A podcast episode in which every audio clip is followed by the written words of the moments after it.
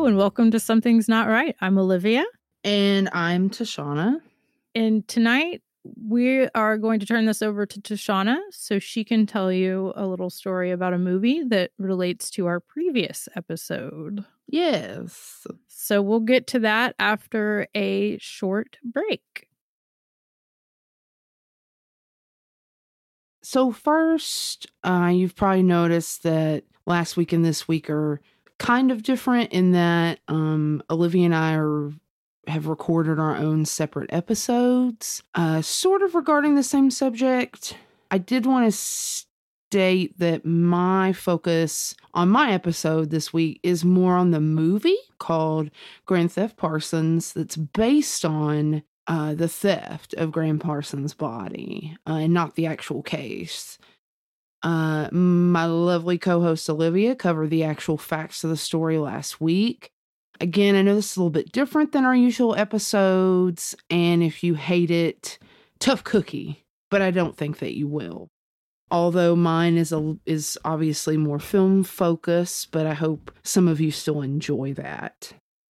I will be discussing some of the creative licensing took but honestly, I just kind of want to focus more on the production trivia and my overall opinion of the movie. But in keeping with a reoccurring Something's Not Right theme, I will include some bonus boner trivia at the end. So, one, I just wanted to say that I saw this movie, I'm pretty sure, I don't think I saw it in the theater, but I definitely saw it when it was first released to rent yeah, because that was when you could still go to video stores. Um, and my interest was sort of a two parter. I was already a Gram Parsons fan, but also have always just really liked Johnny Knoxville and found him very entertaining. I totally get why it's not for everyone, but it certainly was for me. And I've since watched the movie a couple of times recently, but even then, I overall liked it as a just a movie. And usually, just on a on a side personal note, when I watch bio movies or movies based on true stories, honestly, it can be difficult if your main focus is just on, at least in my opinion, on how historically accurate is this, because that never happens, like hardly ever. Uh, almost any movie that you watch or that you see that's based on a true story. It is going to have some creative licensing done. Some take a lot more liberties than others and obviously not all biopics in my opinion are created the same. There's definitely some that are way better than others. But overall i really enjoy this uh, but i'll get into sort of how pretty much almost all the characters are uh, are fictionalized or a take on a real person. So when i was doing research though about the making of the movie I actually came up pretty short on information. Not a ton of interviews or press, from what I could find, were actually done for this movie, which was kind of surprising because, you know, this was in 2003, 2004. And Johnny Knoxville was a pretty big star at the time because of Jackass. And I, I don't know if it's just there wasn't enough money to put behind it to do a lot of like press tours or or what. And I also kept trying to find an actual number for the budget that was spent on this movie and couldn't find it. But I would venture to say based on other trivia that I found it wasn't a super high budget. It seems that they were able to use a lot of locations for free probably because the majority of this movie takes place in Joshua Tree, California, out in the middle of nowhere. so you the idea or need for getting a lot of permits was just not necessary. And I certainly don't want to focus too much on reviews. I actually didn't read a ton of them, partially because I just don't really read them in general. I much prefer just film analysis, which is a little bit different. I rarely read reviews right as a movie comes out because either way, I'm going to see what I want to see. So I'll kind of get into a few facts first. Uh, the first one being that just to give you sort of an overview of when this movie takes place, it definitely centers around Phil Kaufman, which, if you listen to last week's episode, which I'm assuming most of you did, uh, who was Gram Parsons' road manager, which is who Johnny Knoxville plays in the movie. It pretty much is with him the entire time. Uh, at the beginning, and again, I do want to say I'll try not to spoil too much about the movie but honestly, as far as timeline of what it covers, you already know the story again if you listen to Olivia's episode last week, if you didn't know it already. So, spoilers aren't really an issue, but uh, the majority of the movie does focus on Knoxville. It actually starts with him getting a call from a woman who was with Parsons in his motel room and and he's died and calling it starts with her calling Kaufman and him going out there to the room to kind of rifle through and dispose of some things that if he finds them or when he finds them. And then, you know, obviously you don't know it initially, but then there's the reveal of the pact that per Kaufman that he and Gram Parsons made. That when Parsons died, it was his wish to be taken out to Joshua Tree National Park, uh, which was, you know, Joshua Tree in general in the desert was an area that he had just grown to really love and he wanted to be cremated and scattered in the desert. And that was his final wish. So I did happen to find the official website for Grand Theft Parsons, and we'll be sure to have those in the show notes so that you can link to it if you want to say it, say it, see it, and peruse it for yourself. Um, it's still up and going, but per that website, the film was shot in 24 days, which is a pretty short turnaround time, even by independent film standards is still pretty short, but that is more the norm with independent movies uh, than, say, your big budget, where sometimes they're shooting for months at a time. Now, usually those are your big tentpole Marvel films, action, but still 24 days. Uh, they used authentic locations in California. And the production, I did find out per the website, was granted permission to film uh, in LAX which was great. And that's where the body was actually stolen, as well as they did get permission to film in the Joshua Tree National Park where the cremation took place. In the movie, Knoxville wears uh, this is an interesting piece of trivia. He actually wears Kaufman's actual denim jacket that he wore when taking the body. And Knoxville actually rides Kaufman's Harley trike, which is for anyone that doesn't know, it's and I, I apologize if I do a piss poor job of describing this. It's like a motorcycle, but it's got a back to it. I didn't get in my notes super detailed on describing that to you guys, but you can look up Harley Trike and you'll see it's it's certainly not a typical motorcycle, but it's still made by Harley. But it was Kaufman's actual trike that he's riding in the movie, which I thought both of those things were pretty cool also that Kaufman he actually makes a cameo in one of the last scenes of the movie and it's where Kaufman and a character Larry Osterberg who is a fictitious character but is actually one of my favorites that I'll talk about in a little while they're going into the jail and Kaufman plays someone coming out of the jail. Uh, so a little cameo from him. Another piece of trivia that I found out and this was per an Entertainment Weekly article, which I'll also have a link to.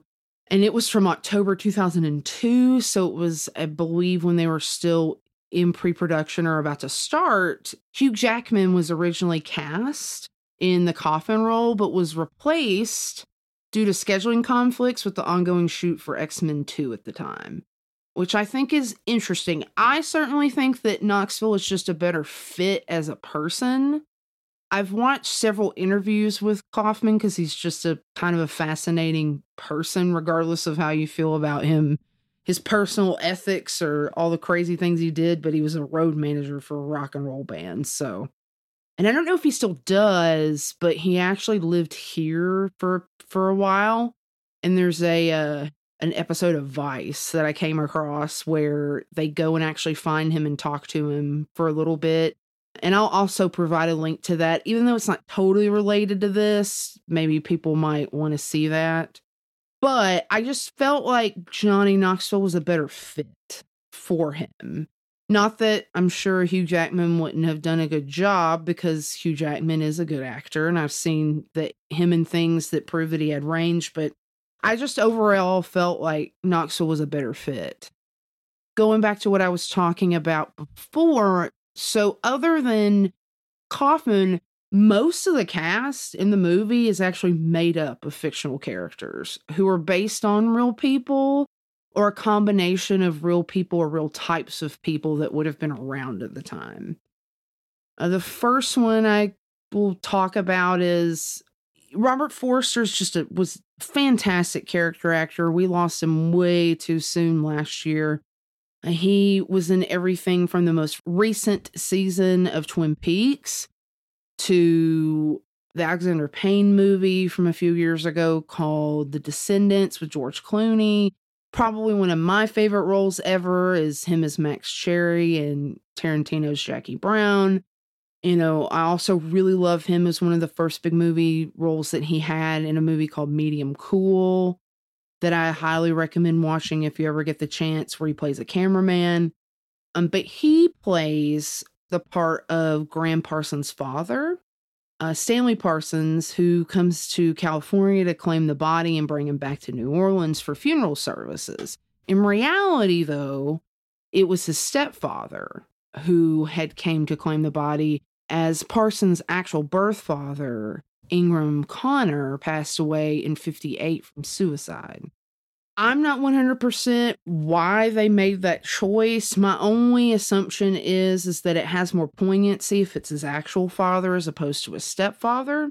But I will say that as always Forster is wonderful. He was sort of the he's kind of the perfect combo in it of quiet cool with a pensiveness that reads as a real sincere sadness at times. And I think he was a great fit, a great casting choice. Next, I wanted to go into, and we first meet her once Kaufman has came back from the motel room, uh, a character by the name of Barbara that Christina Applegate plays. And I can only imagine that the thought process here was that she was kind of supposed to be objectively terrible. Uh, she was a fictitious person, but in the in the movie, they've written her as a woman that used to date Gram Parsons, who has this contract with him where he promised her everything if he died, and she's came to collect. And it's pretty insane and ridiculous and she's kind of awful but really good at it because christina applegate is a great actress and you know i can't remember the last time i saw her be sort of a real bitchy opportunist type character.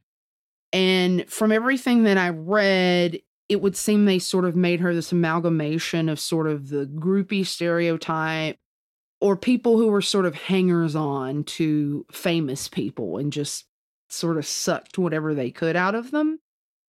And, you know, there's a, a really great scene where she shows up at the house and she's demanding Gram's masters and his guitar. And she, of course, finds none of it and she's you see her throughout the film and she ends up with nothing and is yelling pretty much at Kaufman the entire time. Next, another main character of the movie, and I really like this actress a lot. Uh, her name's Marley Shelton. She plays the character of Susie, who is also fictitious, who is Kaufman's girlfriend, like his on and off sort of girlfriend. And Marley Shelton probably a few things that you might know her from. I feel like one of the first times she really got on my radar is She was, oh my goodness, my mind's blanking on the first name of the character, but uh, Peffercorn, I think is the last name from The Sandlot. She's the lifeguard girl that they're all like gaga over, the real pretty blonde. She, that's probably the first time I ever saw her anything, but then she later went on to be in other things. One performance I really like of hers is she's in Planet Terror, which was the Robert Rodriguez movie that he did the the Grindhouse double feature with Tarantino several years ago and Robert Rodriguez's was Planet Terror, and she plays the wife of Josh Brolin's character, who is a nurse, and she's fantastic in it. And then, but her character is very likable. She plays sort of that typical girlfriend who is very smart, but maybe falls for man children and is kind of over Kaufman shit and but still can't help but love him and see like good in him. And she's kind of weaved throughout the film as well. Like she's leaving him, then she shows back up. And I really enjoy her in it, and her and Knoxville have a good chemistry. It's very believable that, that they would be together. I did want to talk a little bit about the actor because you do see Gram Parsons twice, really. One, you see him in the beginning and he's not really doing much because he's dead. But then there's a, a sort of a scene towards the end between him and Kaufman in a car. And it's sort of a, you know, it's clearly supposed to be sort of a poignant moment between the two, and it's obviously his ghost. But that is played by an actor. His first name is Gabriel, and I think it's Macht, M A C H T. I apologize if I butchered that. I'm not super familiar with him when I looked up things that he's been in. I've seen a few of the movies, but it looks like the main thing he's been did recently was he was on the show Suits and he was a main character. I also wanted to speak just briefly before I get to my favorite actor and character in the whole movie the director of the movie, which was Dave Caffrey. I haven't seen a ton of stuff that he's done other than this movie. He's done a lot of television lately. And primarily, the show that he has most recently directed many episodes of is the Netflix show Peaky Blinders, which I need to finish, but I did start and I did really like it. And don't yell at me if you like love it and can't believe I haven't finished it. Okay? There's a lot of stuff out there, guys. And we're all trying to watch it and listen to it and read it as quickly as we can. But I like to slow down and enjoy the things that I consume. And I'm sure many of you do too. So, I do want to get to the person who I love the most and the character I love the most. And it's not just because of who plays him, although his performance is why the character is so great. So maybe partially it is. But this is also a fictitious character. The character's name is Larry Osterberg, and he plays the person that Kaufman rents the hearse from to pick up the body at LAX and take out the Joshua tree. Uh, he hears that this guy has a hearse. He goes to his house. This guy's super in like is like doing yoga when he shows up, and he has a bright yellow hearse. And at first, Kaufman lies to him and tells him I have to pick someone up from the airport, then cut to I just have to pick up this casket, and then eventually he finds out mm, there's also a body in it. Also, it's Gram Parsons. So this character is played by Michael Shannon, and I don't know if I've ever expounded upon how much I love him on our show or not, but if I haven't, and if you don't follow me on any sort of social media or aren't friends with me, I love Michael Shannon. I do think he's one of our greatest living actors right now. I've been a big fan of his for a very long time. And he actually, you know, he did this movie when he was relatively unknown. He hadn't he hasn't done a ton, which I think only speaks to how talented he is because you can totally see it in this movie. He is so interesting not only to just to watch in his sort of his mannerisms and his motions, but also how he delivers the things that he says. The best way I know to describe his performance is he's present at all times and completely in the moment. You completely buy it. You completely buy all his reactions, how he interacts with everyone around him. He actually delivers this incredible sort of monologue towards the end of the film, specifically towards Robert Forster's character uh, regarding Parsons and what he would want. And it's really moving and it gives the movie sort of a level, a levity. Because overall, it's it definitely plays as more of sort of a dark, zany kind of comedy because on paper it's sort of an absurd idea. And he certainly adds to that, but he also, I think, because he's so earnest and honest and all his reactions throughout, he sort of plays the audience in his reactions as far as what? We can't do this. This is crazy. Well, okay, I'm already here, so I guess I'm in it. It's it's really great and again because I couldn't find a lot about the making of the movie, I don't know if that was a a decision on his part as an actor or if it was informed more by the director. Either way, it works really well. And the few sort of reviews or opinion pieces I read about this movie, everyone is pretty much in agreement that watches it that he is clearly everyone's favorite character in the movie. And honestly, I recommend watching it just to watch him because he's he's so good in it. I mean, everyone I think is good, but he adds something to the movie that I don't know it would have otherwise if it weren't for him.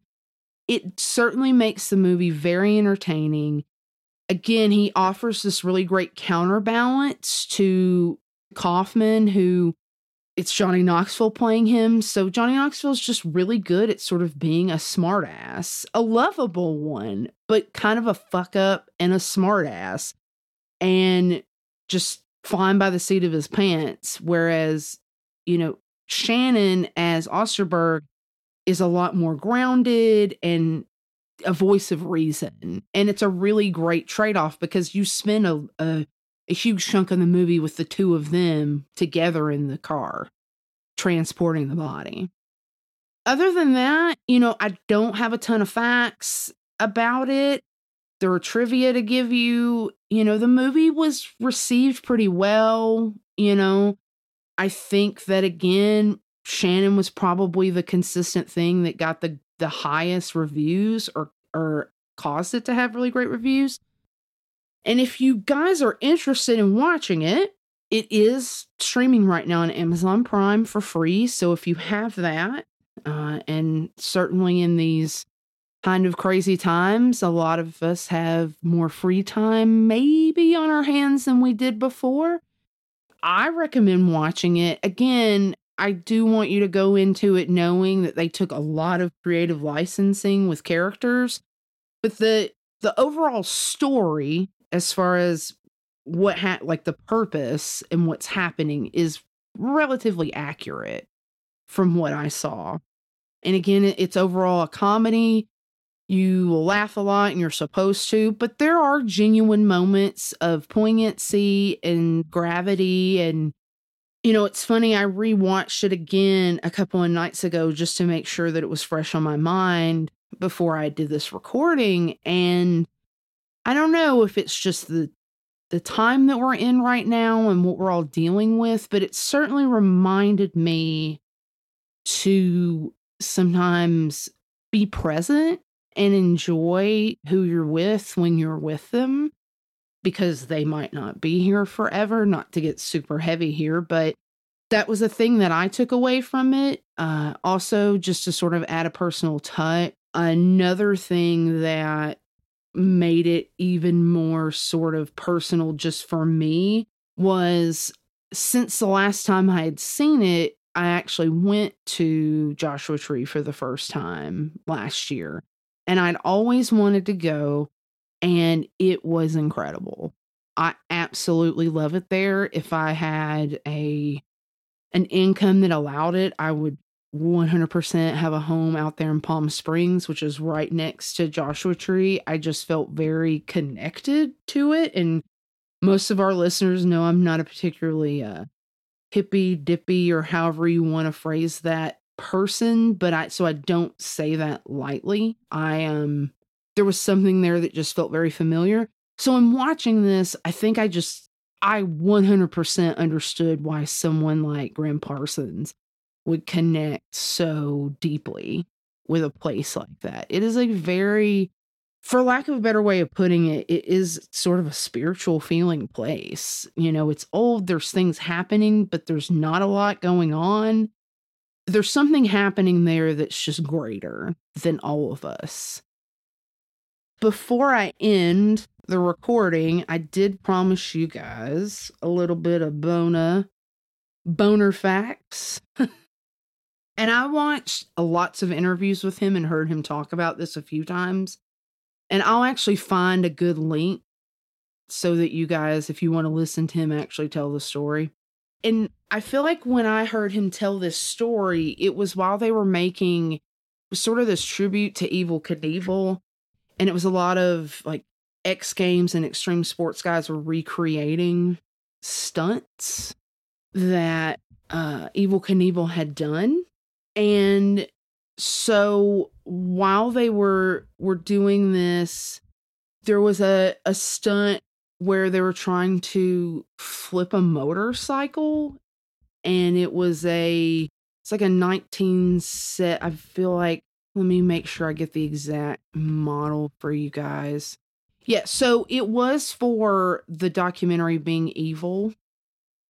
And it primarily focuses on Evel Knievel, but I know that throughout it, if I'm not mistaken, there's people who recreate famous stunts that Evel Knievel did, which I'm assuming you all know who that is. And if you don't, you can look him up.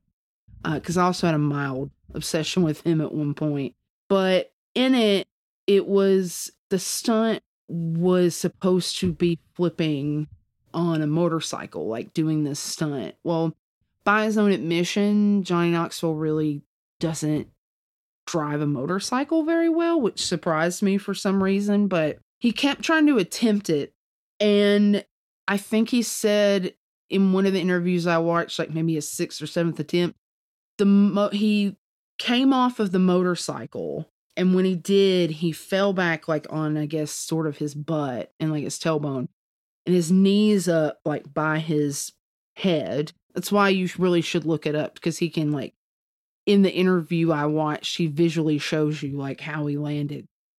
And when he did, the motorcycle landed on his crotch. Like the handlebars hit his crotch so hard they broke off.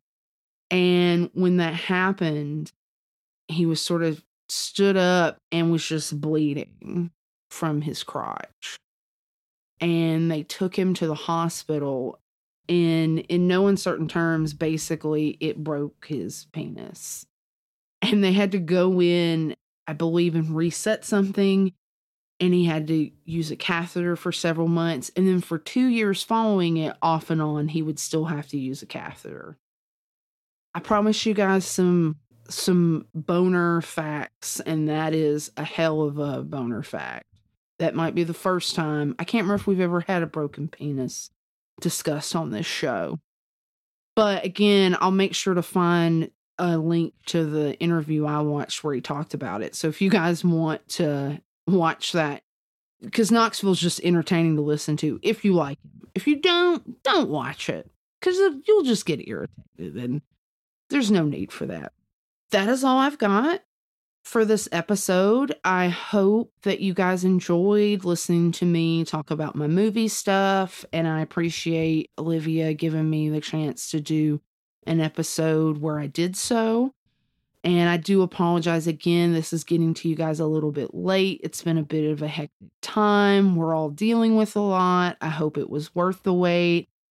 And if you guys have any additional questions, or maybe you know something about the movie or some trivia that I didn't include, you can always comment on any posts we make or even message us directly or me directly. You know, I'm always up for discussing this kind of stuff. So that's all I've got.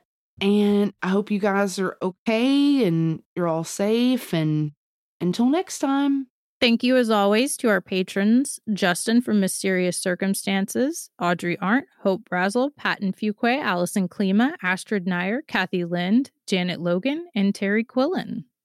Thank you. Bye, guys. Bye.